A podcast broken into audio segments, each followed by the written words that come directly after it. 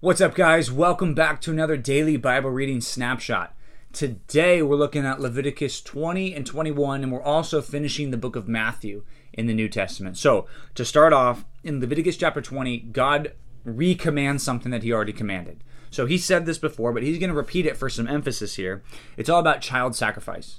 Now, child sacrifice seems like a weird thing today that nobody would ever do, but just know that in the Old Testament, the people who lived in the land of Canaan, where the Israelites were about to go in, this is one of the ways that they worshipped their false gods. They would offer their children as sacrifices to these false gods, which was a horrible thing. And God says, I never want you to do it. So he makes it very clear here, and he recommands it, and he says, don't do it ever, because if you do that, you will be put to death. That's what he commands. Then he says, if anyone curses his father or mother, they'll be put to death too. And I just want you to see both of those things next to each other, because I don't think anybody today would ever put those things next to each other. They'd never put, you know, same punishment for, should be for sacrificing your child to some pagan god and also cursing your father and mother. Those things are totally different, and one is way worse than the other. Well, that might be true, but just notice how God says their punishment should be the same, because God hates it when we disrespect our parents. And that's something you should take away, especially as a junior high student. You should say, God hates it whenever I disrespect from my parents. So I cannot do that, because here in the Old Testament, God had some serious, serious punishments for doing that. That's something we should run away from as far as we can. Um, then he talks about some more um, of the sexual immorality that God doesn't want to take place in this community. Then he says, if you go into this land and you act like the people who lived there before, these Canaanites, who committed all these sexual immoralities, who sacrificed their children to Molech, the people who cursed their father and mother. If you live like that, when you go into this new land, he says in verse twenty-two, the land will vomit you out. It's going to throw you up in, in the land. You're going to be in there, and it's going to be terrible, and you're going to get thrown out of it. God says, you shall be holy to me, for I, the Lord, am holy. And I've separated you from the peoples that you should be mine. Now, that is a very, very specific command for these people.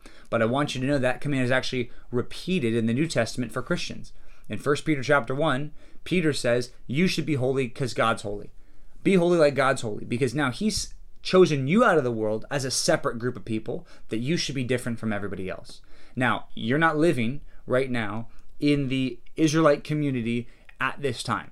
So you were, you're not different from the world in the sense that you belong to a different community, like like a nation, but you, if you're a Christian, you do belong to a different community, and that you belong to the community of God, which we would call the church now. And, and what we see is God wants us as people in the church and as Christians, he wants us to be holy too, just as he is holy. So that's chapter twenty. In verse uh, chapter twenty-one, we see the responsibilities of, of the priests, which I, I want you to notice something.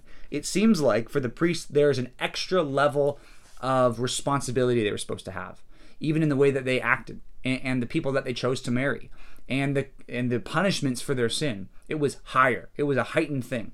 And what I want you to see is I think there's a connection even today.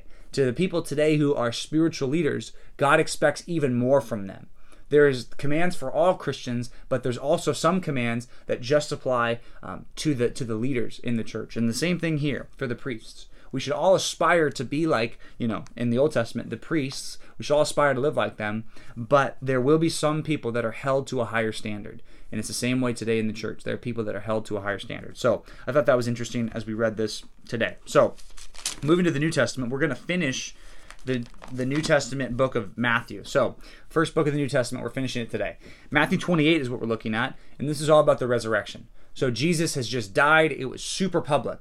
Now his resurrection, at least at the beginning, was sort of private, and it becomes public later on, because the first people that go and see Jesus is risen from the dead are these women that go and talk to him, and they go to try to anoint his body with, with these spices, and he's not there.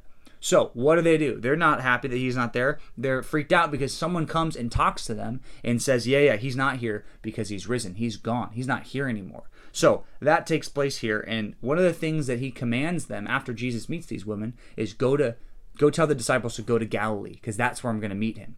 And the most famous scene from this chapter comes at the end here, where it says the Great Commission is given. And remember, that's Jesus commanding the disciples to go and make more disciples. And that command is certainly one that we need to take seriously today.